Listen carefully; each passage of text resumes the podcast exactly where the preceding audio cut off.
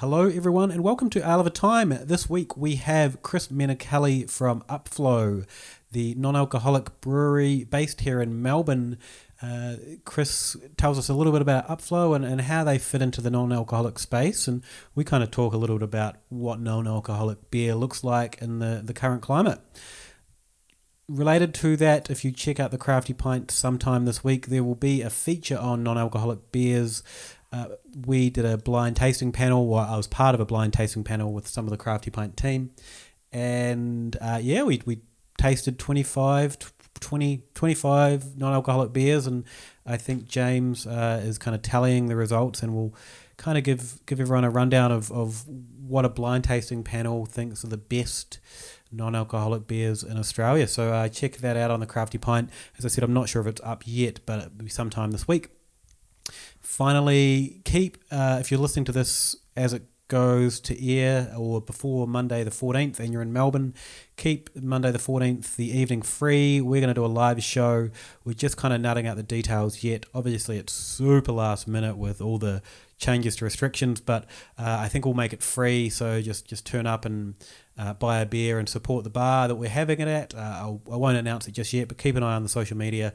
Uh, we'll make sure to have some special guests and we'll get some giveaways going, uh, but it'll be pretty, you know, pretty low key. Uh, I think last year we were sharing lambic out of a, a Poron, which is the Spanish uh, cider pourer, where you're pouring it quite high into people's mouths. We probably won't be sharing drinks like that again this year, but it'll be awesome to see everyone's smiling faces and uh, have a beer with, with everyone that can make it. In the meantime, uh, we'll throw to Chris, Dave, and me.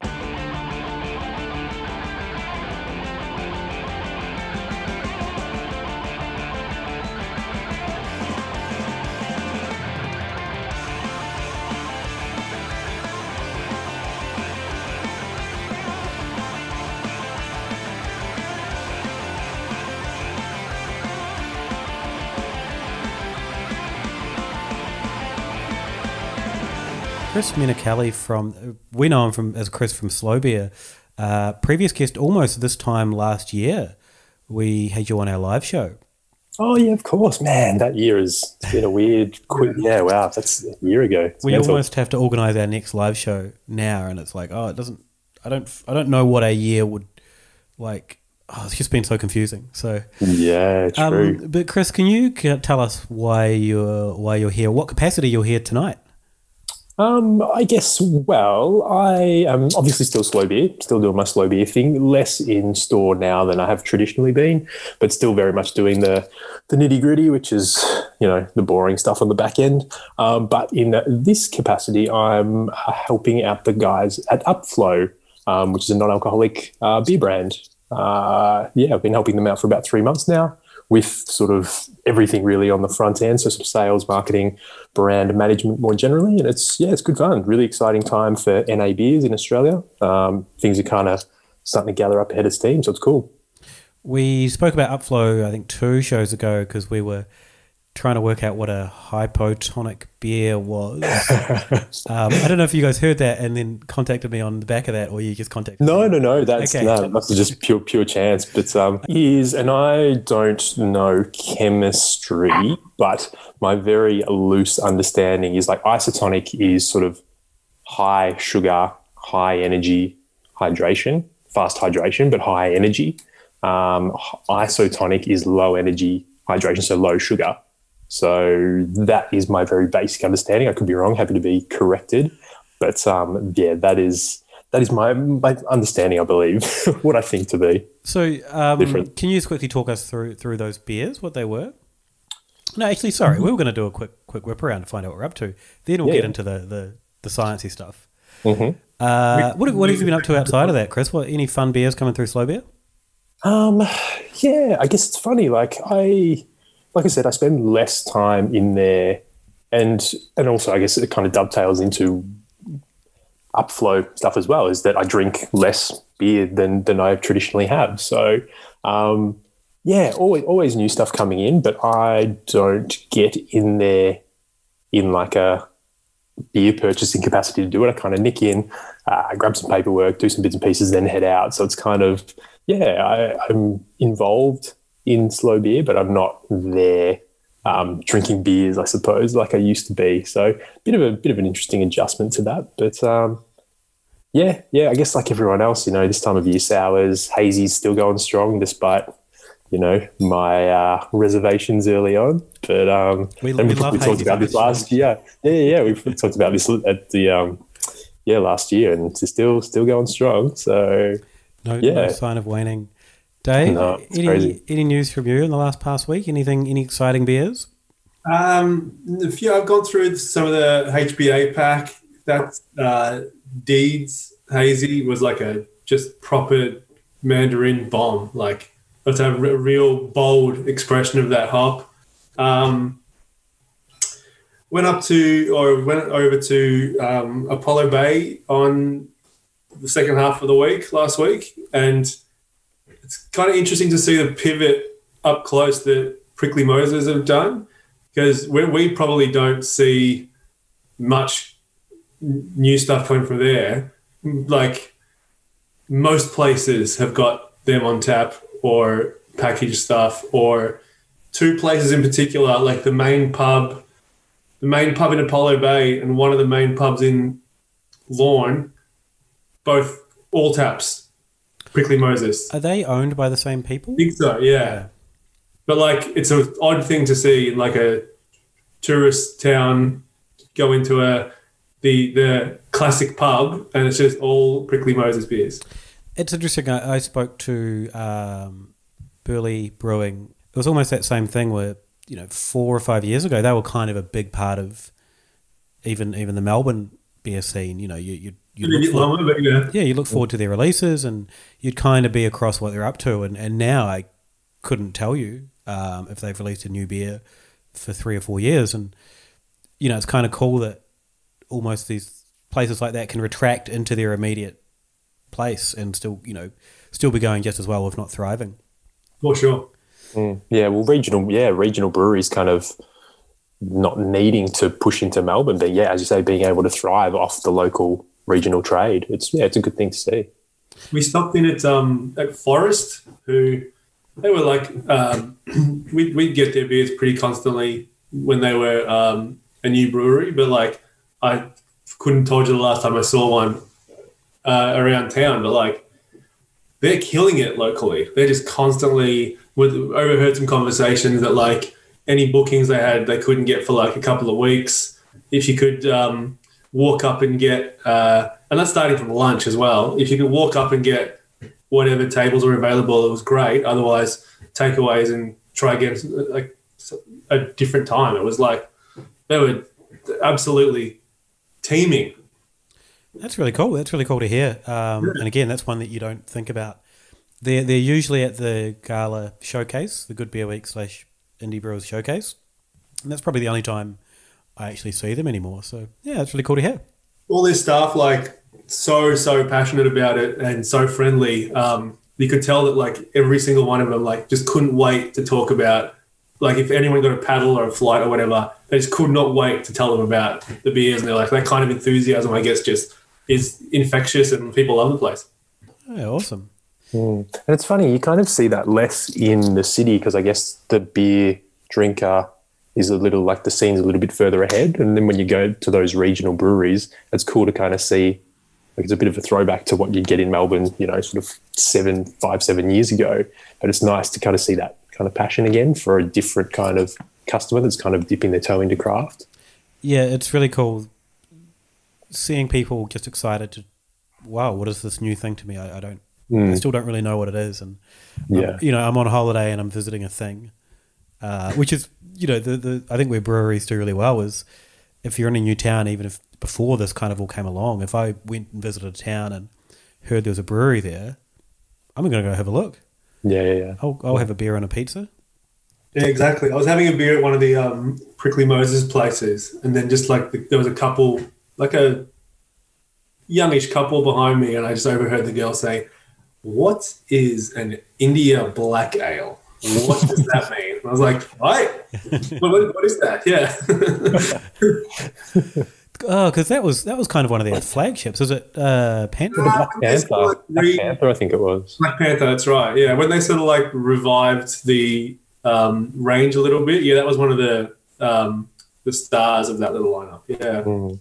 yeah, because I think they they might have been Hendo, when Hendo was there. Possibly it was like Rack On to Black Panther. Mm, maybe another one I can't remember. Yeah. The uh, Blueberry Half, I think, was the other one at that time. I think that's still big for them now. Yeah, it's still a big one. Yeah. Mm.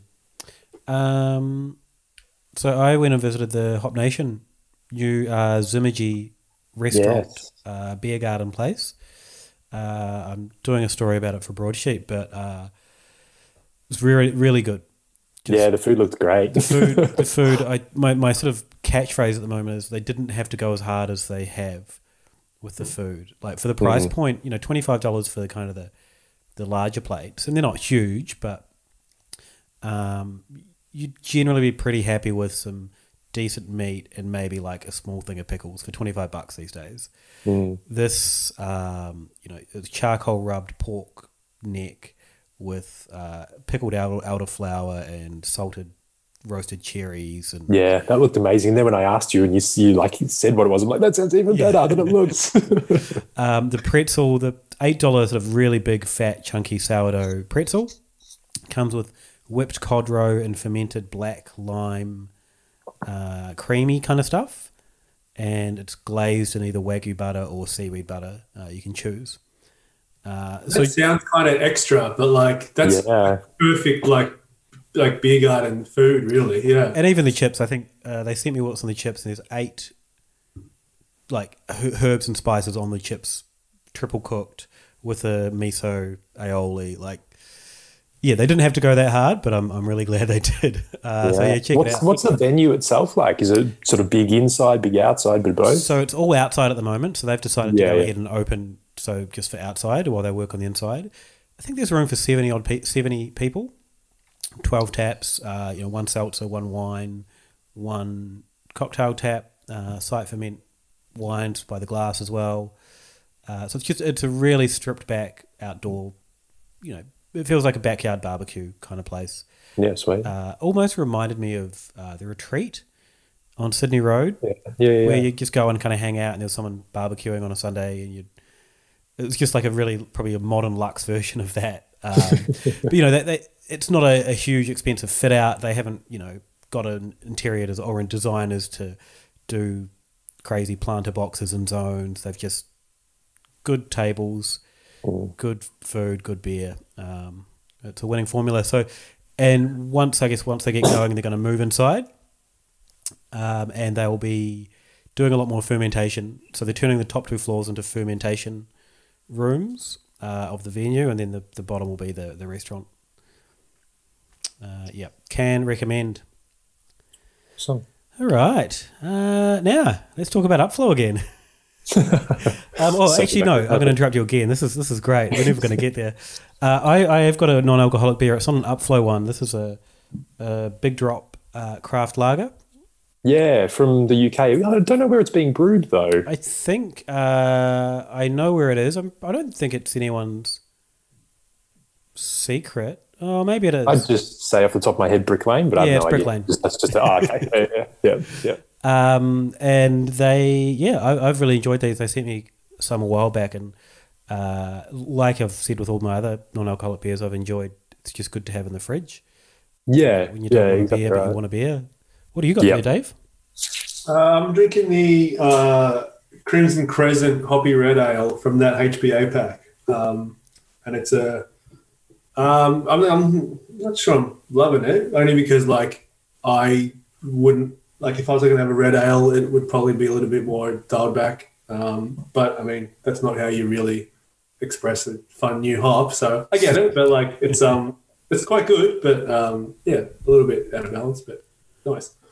Uh, Chris, have you got a beer or are you abstaining? I do. I'm drinking an, an Upflow on brand. Drinking an Upflow um I P A. Excellent. It's so- an I P A. Yeah. Can you um, tell us a little bit about Upflow in terms of how it started and and, uh, and where it is now? So I guess people might or might not know, Julian, the founder, one of the founders of Upflow, um, has another business called Spark Brewing and Engineering. So they fit out uh, small breweries, big breweries and distilleries um, all around Australia. And he's been doing that for some time. So that's kind of how – so I crossed paths with him. He lives in sort of the eastern suburbs in Hawthorn, um, and he used to come into Slow Beer. So we kind of got to talking, and then um, at one stage we were looking at putting some kit – Uh, and getting a small brew set up, um, and that's sort of how my relationship with Julian kind of evolved. Um, and obviously they set up a lot of regional breweries and distilleries, so they travel around a lot, spend a lot of time at those regional breweries setting up, and I guess you're in a small town, what else do you do? You drink a lot. So they, they'd go out of town um, and they'd work on a brewery, and then they drink, and then they'd do the same thing the next day, and they'd be out of town for three days, and that's what they do, I suppose. So just kind of that lifestyle um, wasn't really a long-term proposition. It wasn't hard to balance things, I suppose, um, and just sort of being heavy into craft, but and, and obviously really passionate about um, flavour profiles and, and brewing and, and the science behind it um, and the process, but just, you know, being able to enjoy beer without all the shit stuff that goes with it, I suppose, um, whether it's in, you know, so that you can keep working or so that you can just keep socialising and enjoy a beer without, yeah, without all the shit stuff, basically. Um, so that's sort of, yeah, where it came about, really. When did it launch? So the idea, well, when was it? When was it? Jan this year, the guys took some stock over to the Mindful Drinking Festival in the U K, in London.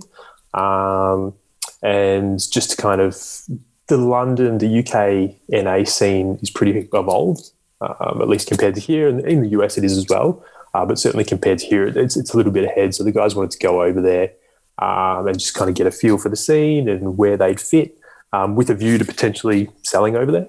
Um, but then COVID kind of hit, and that sort of stymied that. Um, and then the focus was, there was always the plan to have it available here because um, it was being brewed here and sent over to the U K for that festival, and until they could find someone to brew it for them over there. Um, and, yeah, so COVID kind of happened, and it made that a little bit difficult um, to kind of set things up in the U K and get it going. So sort of shifted focus uh, in sort of June, July this year, and really sort of started pushing things uh, locally, which coincidentally, you know, Heaps Normal sort of popped up, and then a few other ones kind of popped up at a similar time. So it's just, yeah, just by chance, it all sort of started accelerating at the same time um, locally as far as the N A beer scene goes. It's interesting because, yeah, before twenty twenty there was Sober and then maybe the the majors. Yeah, uh, yeah. The, the German ones that come in, and Heineken had, I think, launched last year. Mm, I think it was late, yeah, maybe late last year, yeah. Uh, and now suddenly I feel like there's a little bit, of, a little bit of momentum almost out of nowhere for the category. Yeah, yeah, it's funny. It's like I said, it's it's big over in the U S and the U K, and I guess like anything, like a small market like Australia, you do, if you're an entrepreneur or a business owner or anything, even within craft beer, you see what's going on over there, and sort of it's only a matter of time before before it sort of starts filtering through. So kind of armed with that knowledge, yeah, I think it was just chance that everyone, well, not everyone, but a lot of other people were on the same wavelength. Um, and then you see, you know, Modus have got one, Mornington have got one, Holgate have got one as well. So it's a natural extension because the process is similar. Um, so you're using the science that, you know, the knowledge base that you've got, um, and you're just offering a beer that has no alcohol. The product is the same, the flavour profile is the same, the pro- the process is the same, more or less. So it's kind of a no-brainer as an extension um, to an existing brewery. So I think we'll, we'll see that more and more, um, yeah, in the next six, nine months. So how much can you speak to the process that uh, Upflow use? That's not much, really. That's not my domain, and the guys are pretty tight-lipped about it. Um, but speaking generally, um, like a lot of, a lot of, I guess it depends. Like the big guys tend to, from what I've been told, they sort of strip away the alcohol um, through processing, whereas you can, and, and we do, and a lot of other breweries do, um, use a specific yeast that is maltose negative, Um, so it's, the process is the same in terms of the mash, the fermentation, but the ferment time is shorter. Um, in terms of the management of the sugars in the mash, that's kind of key, because if, you know, the yeast strain's maltose negative, you don't want this kind of malty, unfermented mess. Um, so that's kind of at the mash stage is kind of the key thing in terms of getting the right flavour profile and the right palate weight, because you do want, you know, it's there's no alcohol, so they're going to be thin, they're going to be dry generally, but you need to kind of balance that. It's, it's a fine line between keeping it crisp and refreshing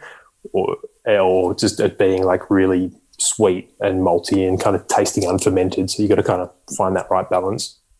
So that you, oh, you use one hundred percent, or can you like use other yeasts along with that? I, as far as I'm aware, it's just that one. Like, I don't know, I guess if you wanted to maybe kettle sour or something like that, that might be a little bit different, but I think generally speaking, it's exclusively using that yeast. Yeah. Can, so can you tell me about the I P A you've got? I think I've tried one of the Upflow beers a while ago, but I don't remember them. Um, what, yeah, how, how does the I P A as a as a I P A fan, how does it hold up to to regular ones? And yeah, it's great. Like, it's obviously super crisp. The malts, um, we've purposefully kept our beers pretty, because the way we've got to manage the sugars through the mash, relatively straightforward as far as the malt bill and just kind of getting the most we can out of those grains in that. that. So the I P A uses um, just pale malt and wheat, um, and it's just all about the hops. Like, it's super crisp, super dry, lots of hop character, late hopping. Um, there's Mosaic, Citra, uh, Simcoe, and a little bit of Vic Secret as well. So, yeah, it's super, super crisp, super dry. I guess you'd liken it to, I guess, a West Coast style, just because that malt was really stripped back. Um Then we've got a pale ale as well, which is a bit, it's, I don't know, calling it a pale ale perhaps a little bit confusing, because it's almost like a Munich lager. It's just Munich malt, Sars hops, Hallertau hops, um, and it's got that nice kind of kind of biscuity sort of malt character. Um, so that's the pale ale. Uh, we've got a wheat, it used to be called wheat, one hundred percent wheat malt, um, but now we call it draft because it's just refreshing, easy drinking, smashable, um, and we've got a stout as well. So there's four in the range. So the stout's interesting because you don't normally, you know, you see non-alcoholic beer, you associate it with, as I said, the Germans, the big, you know, the Heinekens, uh, and then then stout. I think was one of the first releases, wasn't it? Yeah, it was. Sort of wanting to kind of kick things off a little bit differently, and we were pretty, we were sort of steadfast in wanting to have a range of beers available, not just sort of one N A beer, sort of covering different sort of flavour profiles. So, um, yeah, the stout's, the stout's cool. Um, obviously, you know, you if you're thinking sort of an oatmeal stout or even like, you know, it's, you, you're going to really struggle to get anything like a big, rich stout, which is obviously so popular these days, um, or even like pastry stouts, because the way people think of stouts now has kind of changed so much in a really short period of time. So everything's got lactose in it. Um So it is a very dry style stout, like a super old school dry stout, um, which works well for an N A for an N A stout. It just kind of makes sense. How does um, how does the market react to? I mean, even non-alcoholic beer is a, a challenge. Stout is a, a challenge for a lot of places. Then non-alcoholic stout is a challenge. Um, is it a tough sell? It's not, because I guess I guess you're selling an N A stout to an N A drinker more so than a stout drinker, I, I guess. Mm. Um, like a lot of people, yeah, I guess at this early stage, most of our customers are N A drinkers as opposed to craft drinkers cutting back on beer. And that's that's where we hope to make the shift, and that's where we hope to see a lot of Um, people come across and kind of, and that's that's how you normalize it, I suppose, uh, and make it a really sort of viable option. You know, you don't always have to drink an alcoholic beer. Um, you could be going to a barbecue, going to the park, uh, and just take a four pack of, you know, non-alcoholic I P A just because you feel like a beer socially and kind of the ritual of drinking, and but without, you know, all the other shit that goes with it, I suppose. And what's the sort of feedback like? Are people? Uh, do do you feel like people are more open to it now? Yeah, well, like I said, I've only been with Upflow for three months. Um, but even in that time, like getting samples to retailers um, that traditionally have been like pointy end craft beer and being like, yeah, it's it's really good, you know. It's um, people, uh, th- there's not huge demand for it, I guess. It's still a kind of, you know, you'll call up some some bottle-os and some venues and they'll be like, what do we want a N A beer for? It's like, well, but most, most are super receptive and acknowledge that it is a growing market and, you know, people want a tasty beer, but they don't want the alcohol for whatever reason. Um, it could be a health reason. It could be whatever. Or they might just on that one occasion out of four occasions or six occasions go into the bottle shop, just not feel like it. You kind of, you kind of alluded to getting the craft drinkers over. It's, I feel like the challenge is getting, getting it in the shopping basket. Uh, yeah. Because, you know, as, yeah. as I said, we've talked about on the show that I've been sent some free ones and I've quite liked having them in my fridge. Mm. Uh, and, you know, the, the the handful of times when I've had them, it's, it's you know, been quite late at night and I wanted one more drink, but I didn't want to, you know, have a, a boozy drink or I was going to the park. Um, I don't know. It, how do you how do you get it in people's shopping baskets? What's do you have a strategy for that? I don't know. No, not really. Like, I, I guess I can only speak to my, I think it's just as it becomes, as people become more aware of it and know that they're not necessarily giving up the ability to have a tasty beer. Like, I guess the preconception is that they're all watery and thin, and like there are a lot that are. Um, and as the market evolves for it, obviously the beers available and the supply side will get better as well. Um, so I think as people understand that they can be as good as, you know, a three and a half percent or a four, five percent X P A, you know, that's when people will start kind of working it into their into their shopping basket with a six pack of, you know, Hop Nation, the hard or whatever. There's no reason. They're not mutually exclusive. They are for some people, like I said, if they're choosing not to drink alcohol for health reasons, for whatever. Um, but yeah, I think that where the growth is is in kind of normalizing it and getting craft drinkers, any kind of beer drinker, to just work it in occasionally, however often they want, really. Um, where do where does it most of it go in terms of, are you selling more in Melbourne or is it kind of scattered around Australia?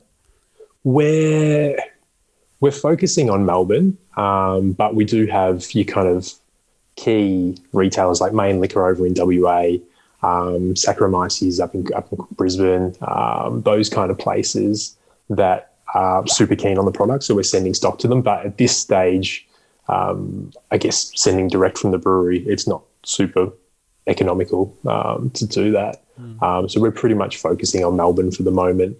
Um, and, yeah, your, your, your pointy end, like Carwin, Mister West, Blackhearts, those sort of pretty progressive um, specialty retailers doing doing really well with, with N A beers, um, which might surprise people, might not, but... Um, yeah, moving good volumes um, of N A craft beer, which is cool.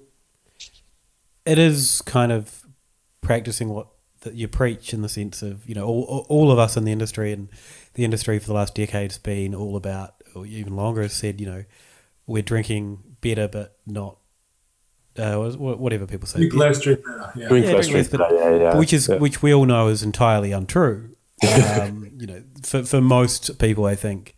Yeah, uh, it's a bit of a myth, but so it is kind of cool seeing your Carwins, your Mister Wests, mm. your Blackhearts, the, the places you associate with, with ultra high end booze. Yeah, um, getting on board and, and diversifying. Mm. Yeah, and that's and that's been me. Like, I've been in craft beer with Slow Beer for more than ten years, and for the whole time, for the majority of the time, it's been, you know, bigger is better, and it's I kind of just got a bit sick of it, and like you kind of, I don't know what you guys are like in the bottle shop, but even me at Slow Beer, when I'm kind of deciding what beers to choose, there's just too much choice. And I just, I, some, so many times I'll just like stand there for like five minutes, just like, I don't know, like choice paralysis. And I just won't pick anything and I'll go home, which is kind of, it's kind of weird, but it's, there's just so much available now. And I don't know, I just got to a point where I, I don't know, the, the desire to, or like, the risk of choosing something that I didn't love was kind of, I just would choose nothing instead. Whereas now with um, having N A beers in the fridge, I guess the guilt isn't there. Like, I guess, I don't know, maybe it was like, if I only want to have one beer, it's got to be a good one. because it's alcoholic, because, you know, if it's a nine percent hazy I P A, it's like, whoa, I'm only going to have one tonight, so it's got to be really good. Um, and so often I'd just be like, oh, I can't choose, and I wouldn't. So whereas now, you know, I can have a beer. I don't even have to think about it. Pop it in the fridge. I know it's tasty. I don't need to, like, analyze it or analyze myself when I'm drinking it. I just, it's more the ritual. Like, I'll have it when I'm cooking dinner, and then I can still do work or whatever. So it's, yeah, it just makes things a little bit more manageable, and don't know, it doesn't stress me out, the choice, having having to choose. And, um, and regret the choice, I suppose. And that's a real thing that people, like, it is a, a studied thing they've done. Um, I, I think I wrote a, a blog post about it years ago where, yeah, it, it just overwhelms your senses, and it overwhelms your, your mm. all the all those reasons you said, and, and people end up wanting to fall back on the thing they're used to. Yeah, um, yeah, what's familiar, yeah. Yeah, yeah, which is, an you know, it's a, it's a huge problem for bottle shops like, like Slow Beer. You walk in and you're like, yeah, I don't recognize any of these things. Mm. Um, how do I how do I navigate this? Yeah, and it didn't it didn't really used to be like that, because I guess, like, back in the day when Slow Beer started, you would have more bad beers than good. So when you found a good beer, you'd be like, I know it's good, so I'm just going to keep going back to that.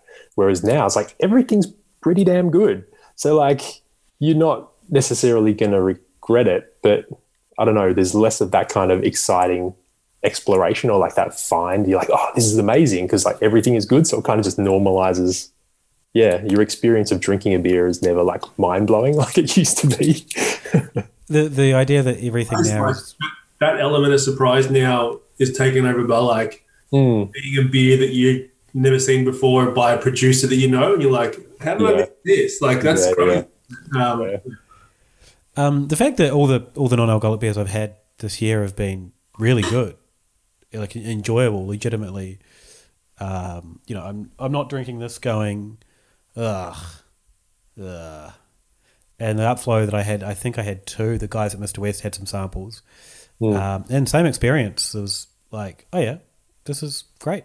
I'm enjoying yeah. this, yeah, for what it is. And I think there there is that temptation to judge them as a, you know, of pale ale or an I P A, when, you know, it, it, the the alcohol does bring something. Yeah, of course. There, there are limitations, but I guess it's, you know, you can have a tasty beer without it kind of blowing your head off, I guess. There there are limitations. I guess the, the key limitation is sort of the palate weight. Like, they're always going to be light on the palate. Um, that's just the reality of it. But flavour, you know, that's that you, you can match quite easily.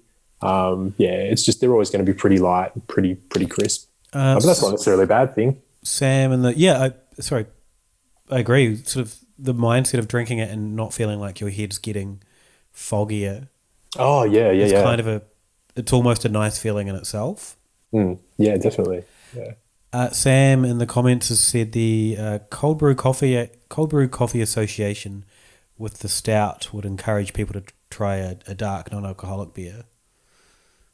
Um, yeah, which is interesting. Yeah, yeah, yeah, definitely. And I guess, but that's that's the thing with N A. Like, in theory, you can have it whenever, but I don't think it's at the point where, you know, someone's going to be cracking one in the morning instead of a cold brew coffee. Like, it's it's probably not at that point just yet. But who knows? It might it might get to the point where it's normalized and it's, you know, people are walking down the street drinking a can instead of like a kombucha or a can of Coca. I don't know, whatever.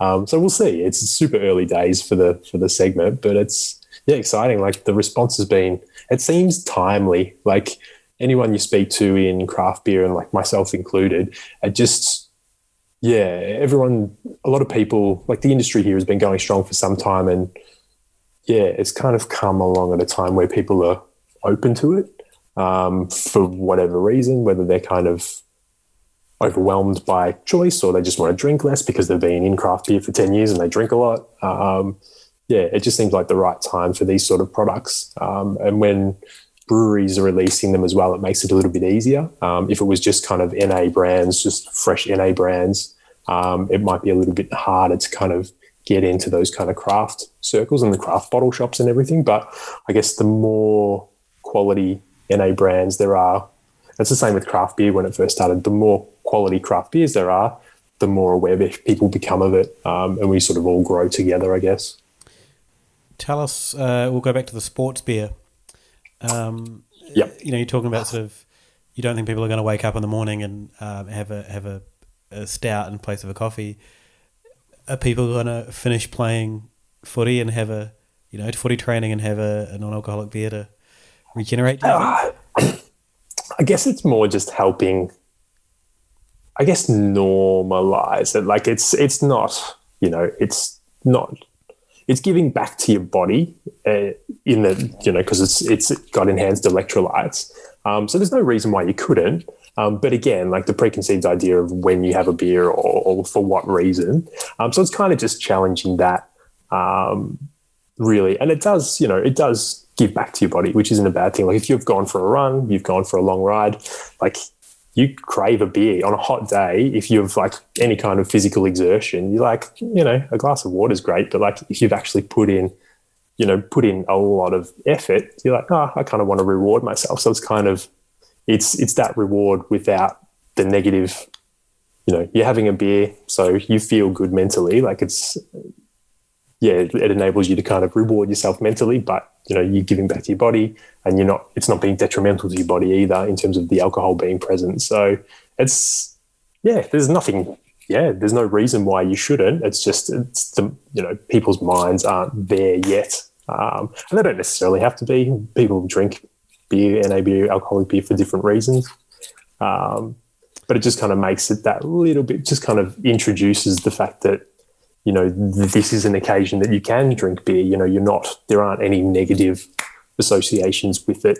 Um, no, no drawbacks from, from having a beer, an N A beer, um, in that, like on that occasion, in that environment. It's also probably attractive to have, like if you've had several beers, having um, one of those to chop out a little bit to yeah yeah a bit of a pace setter. Yeah, you're not gonna have if you're not gonna have a water in between beers or whatever, then mm. uh, yeah, that could be really helpful. Mm. If I think yeah. of a, the kind of the hyper masculine environment of, of you know footy clubs or um, I guess a lot of male sports, the and and then also thinking about um, Roxy from Stomping Ground, who uh, I was on a panel with during BrewCon last year, and she talked about the kind of the perception of not having a drink. Um, you know, if people expect you to have a drink, so a footy club, mm-hmm. or if you work in the yeah. industry, yeah. And for her, it was because she was she was pregnant, so she didn't, mm. she couldn't drink, and then people would be like, "What are you doing? You're not." And so she would come up with all these ways to hide it, where like she would ask the bartender to pour us one, or she would try and get something that looked kind of like a beer and kind of, you know, kind of bluff her way through, and all mm. the kind of mental anxiety that that came with that, and you know the, the the amount of pressure that young dudes have when they're playing footy is is immense. Mm. Um, yeah, yeah, and that's that's that social environment. Like it's you, yeah, you're trying to. If for whatever reason, if you're not, you're choosing not to drink on that one occasion, or if you're not doing it for a, a six months, or it's a New Year resolution, it's a year. Like you're doing something good for yourself. But yeah, as you say, you kind of made every time you go to a pub or whatever and you're drinking a soft drink or a water, everyone's like, oh, well, you know, you've got to kind of justify it. It's like there's already anxiety around that. That's kind of the reason more often than not why they've stopped drinking. And then there's this whole other kind of judgment based around not drinking. So you can't you can't win. So I guess having having good quality N A beer options, it just makes it a little more seamless. Um Not that you should ever have to justify what you do to other people, but it's just it's kind of just the way it is, I suppose.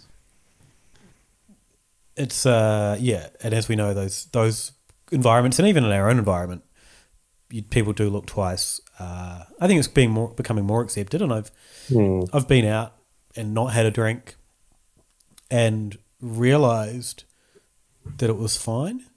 Mm. It's, yeah, it's yep. not the end of the world. I think I what did I have? I had like a soda. One time, just caught up with some friends. They had a, I think, Cappy soda, and it was, it was yummy. And I sat in the sun, and I really enjoyed it. Yeah, and that was a, a real mindset of like, huh, I don't need to just to default to to drink. Yeah, for like for a lot of people, it's it's a it can be a crutch, and you don't realize until and, and it is hard to just kind of get rid of it altogether. But if you just if there's a viable substitute that doesn't bring judgment and enables you to kind of still feel comfortable, there's nothing you know there's nothing nothing to lose from accepting something like that. um, Sam in the comments has mentioned uh, night shift workers. He's he would like one tonight before he goes to work. Uh, yeah, and I've worked night shift before, and yeah, it was it sucked. You'd go out for dinner, and you'd or you'd meet some friends at a bar, and you, you know you'd have to be at work in two hours. You'd be like, ah, I'm just gonna drink a water. Yeah, and that's the thing. Like, there's something nice and kind of reassuring about the ritual of having a beer, because like traditionally, it's it's a treat for, or it's you know it's associated with good, good times or whatever. But you can replace that with an N A beer and still kind of get the same. You can still mentally kind of wind down after a long day, or you can still be social. Um, you're just not gonna feel like shit because you're drinking. You know, if you're drinking six full-strength beers or four full-strength beers at a barbecue or whatever, you're going to feel great, and you're not going to, you know, you may not be socially anxious or whatever, because you've you've got something there to kind of help you without, you know, making it difficult for you, which alcohol sometimes does. So what are the steps then do you see growing the category um, for someone in your position of, you know, how do you, how do you kind of start breaking down those barriers, do you think? Yeah, I guess it's, I guess finding, finding people that don't drink. Yeah, it's it's a tough question, because I guess naturally it, it will grow as it, people become more aware of it. Um, I think the key growth area is in people uh, adopting it on occasion, um, as opposed like, you know, you're not going to convert people entirely. They have their own reasons for doing that. Um, and that's going to be independent of, I guess, how prolific N A beers are or how available they are. Um, it's more just trying to normalise it and make it a viable option for when you feel like it, whether that's on tap at the pub, whatever it may be. Um, so I think just kind of making it accessible and available and kind of taking away the stigma, um, yeah, that, that kind of comes with N A beer. Like, you know, we promote on social media, and you still get, you know, for every, I don't know, every five comments probably, two or three of them are like, oh, fuck, you know, it's like, oh, why would you, why would you waste your time? Why would you, you know, they're not as pleasant as that always, yeah. But um, yeah, it's just like, you know, it's, yeah, it's a mindset, and it'll take a while to change it. It's not for everyone. Um, but if we can kind of provide a really good option to people that don't want to drink, whether it's all the time, whether it's sometimes, whatever, we just sort of want it to be there and kind of make it more accessible and normalize not drinking, basically. And Upflow specifically, uh, any sort of, you mentioned the four core products. Um, yep.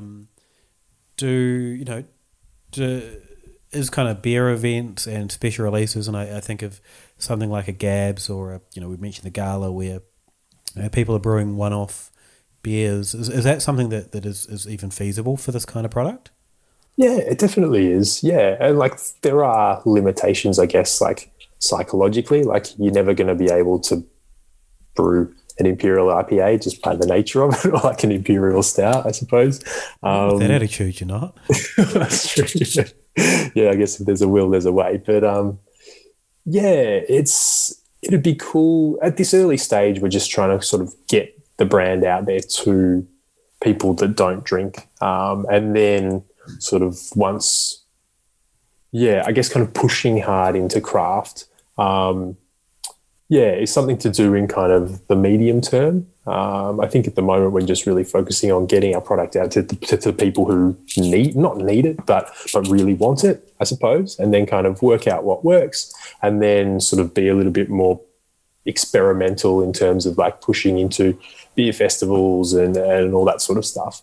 Um, but at the moment we're sort of focusing on people that, you know, giving people a craft alternative um, to, you know, a craft alternative N A beer instead of going to the supermarket and grabbing a Carlton Zero or whatever, just something with a little bit more amped up sort of taste, um, locally brewed, independently owned, um, those kind of craft values just for N A beer basically. Do you find people at Slow Beer um, are coming in looking for N A beers, or is it like a offshoot, like a their partner doesn't drink beer, so they'll, they'll wants an N A option, so while they're in they'll get something, or are people looking for it? Yeah, it's a bit of both, really. Um, like for a long time, we stocked Sober, and people would come in specifically for Sober because I guess that was the only craft option around. So they'd look at the stockists and be like, "Oh, great, Slow Beer's near us. They stock Sober." Um, but it's super, super common that in a party of, you know, five people, someone won't be drinking for whatever reason. Um, they might just get a soft drink um, if they feel like a beer. It's an option for them. Um, so yeah, both both really. Um, but more and more, I think people are just kind of, kind of paying a little bit closer attention to their alcohol intake. And you know, you might see the same person that comes into the bar, you know, a few times a fortnight. You know, two times they might drink, one time they might not, um, and that's just sort of for whatever reason they have. Um, so it's just providing that option for them. Um, it'd be cool to, you know, see, go into a pub and see an N A beer on tap. That'd be awesome. And like, you know, if you're drinking that exclusively all day because you don't want to drink, great. If you want to use it as a pace setter between normal full-strength beers, whatever. Like it's just just providing that option there for people and just making it available and normalising it is important, I think. I I generally, I guess once I'm in a crowd and I've had a couple of drinks, I'm pretty impervious to being able to taste my beer.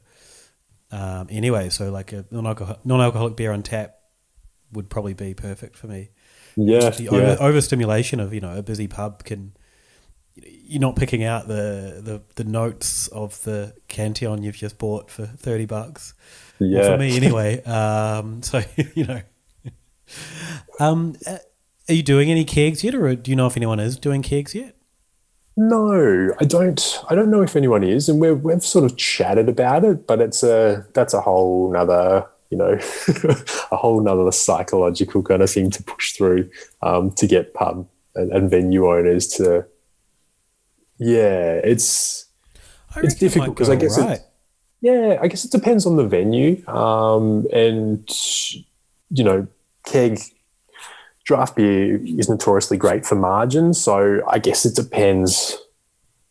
I don't know, it, it's tricky. Like, do can a punter ex, can you expect a punter to pay the same price or more or less the same price for uh, an N A draft beer? Um, yeah, because I guess for predominantly the domain of N A beers has been retail. Um, so trying to push that into on-prem where the margins are different, the markups are different, but the cost inputs are loosely the same might be a little bit, yeah, I don't know. We'll see. It'd be really, really cool. Um, and we have discussed it, but yeah, I'm not too sure when. Hopefully, hopefully at some stage, but not too sure when. Do you think it's more likely to be something that like a a brewery that has like a twelve to fifteen tap system might be able to do themselves? I think so. Yeah, I think so. Um, particularly like if, you know, if you're a regional brewery, like we were talking about earlier, and you have a lot of people that come to the brewery and they're driving, like you need a decent option. And if you're you're you know doing a road trip down the coast and you drop into a brewery and you're the one that drew the short straw and is driving, yeah. you know, it's a pretty memorable experience to be able to drink beers all day and still be able to drive. Like it's, yeah, it makes sense. I think it's just we're probably not there just yet, um, but I don't think it's too far off. Yeah, it feels like it would be a big step in the normal normalizing it, as we've we've talked mm. about that. Yeah, I would, I would have loved it last week. I would have loved it. I yeah. sat at Forest and watched my girlfriend drink a paddle of beers, which is eight there. So, um, and I had a cup of coffee. So uh, it would have been fantastic. Yeah. yeah, yeah. I think yeah. Well, given given how quickly things have grown, even in such a short space of time, I don't think it'll be too long before we see it. Um, yeah, I don't know. The Heaps Normal guys, the way they've positioned their brand, I feel like they could push into venues pretty hard um, and kind of bridge that gap really well. Uh, but who knows? I'm just speculating. Um, I mean, the the idea of a gluten-free beer tap room would have seemed, yeah. I mean, it seemed crazy when they did it, but they're, they're yeah, doing yeah. it right for themselves at two bays. So. Yeah. yeah. Well, like in, in the U K, obviously Brewdog launched their N A bar, what was that, maybe eighteen months ago? Was that um, a permanent thing? Oh, I thought that was a pop-up maybe. No, I think it was initially, you know, I don't know. Um, that's a really good question. I think it's been around for a while. It might have initially been a pop-up, or maybe they've loosened the definition. Maybe it's not completely N A. Maybe it's sort of like low A B V, no and low. I'm not too sure. But, um, yeah, it'd be interesting, interesting to see if that does happen. Um, yeah, do you have any more questions, Dave? Not for me, no. Uh, Chris, anything you want to add or plug before we start wrapping up? Um, no, not really. I guess just, you know, give, if you see an N A beer in the bottle-o, just grab a can and give it a whirl and see what you think. And yeah, just go from there. Just try, and if you're curious, if you feel like a beer but don't want a, a beer, uh, you don't want the, you don't want to be boozed, or you know you got shit to do, grab an N A beer and you can kind of, you know, helps you kind of wind down without the, the negative the negative effects. I suppose it's yeah, it's good to kind of work in. Um, um, you listed yeah, where right it was yeah. available as well. Uh, how much wider is it available? Uh, is it on the website? The list of stockists or? Uh, not as yet. So in terms of in, in Melbourne, like I guess, um, like we mentioned before, uh, the Blackheart stores always have stock, uh, Carwin, Mister West, um, Hopheads as well. Um, so they're sort of the main ones. Um, we sell direct online as well. Um, but yeah, we'll get our stock list up soon enough. Oh. Uh, but pretty, pretty heavy Melbourne focus at the moment. What's the website? Uh, upflow brewing dot com dot a u. Excellent. Uh, that's it, I think. Anything that you have, Dave, before we wrap up? Nah, dude. What's going on with Hypothetical Institute? Oh, a little bit of a lull. Um, just a lot of chaos recently in the in the conspiracy world. Um, but there was a, a monolith in Utah, which I'm really keen to talk about. Sure. It just disappeared too, didn't it? Yeah, that's what, yeah, I did say that. Did you see what the note was that people... that was left when it was disappeared? No. So these people went to go walk to it and they were streaming it, and then they got there and it was gone, and it had the it written in the sand was "Bye bitches," and uh, what looked like a, a little puddle of pee just next to it. All right, it could be any liquid. Um, it seemed too like convenient that these people just turned up because they're like, oh, we, there's tire tracks here, and we saw people driving away like thirty minutes ago on our way here, and we're like, that seems odd. But also I saw like people were posting social media photos of like them like sitting on it, climbing on it. So it must have been like solidly installed. Yeah. It kind of like a real easy dispatch and go. Um, very mysterious. How big was it talking? Like is it could you could you throw it in the back of your truck and drive away completely, or was it like yeah. It's like twelve feet high because they the two of their region people that, that found it, they did, took a photo of them standing one on the other's shoulders. Yeah, right. Uh, and it was um, pretty much at that at that too. So but I also read that like it was very consistently themed with like a local artist, uh, and that was the most. That was Occam's Razor, I think. Yeah. Uh, but hey, Hypothetical Institute, tune in. Yeah. Well, well, I mean, I don't know if we're talking about it yet, but we've we've mentioned it in our chat, and uh, that's the kind of thing we'll talk about next episode. If not that, probably Donald Trump stuff. Um, at Ale of a Time, uh, ale of a time dot com. The episode with uh, Hot Products Australia will be out. If you're watching this on the stream, it'll be out uh, probably tomorrow or the next day. Uh, the Van Diemen one is up, a really good chat with them, and then Hops. Um, and we'll be looking at trying to do something for the end of the year. Uh, we just need to get organised. It's come up so quickly. Uh, thanks, Chris, for, for joining us so much, and uh, no, yeah, we really look guys. forward to seeing seeing what the uh, category's got in store for us. Yeah, indeed. Thanks, guys. Thanks, dude.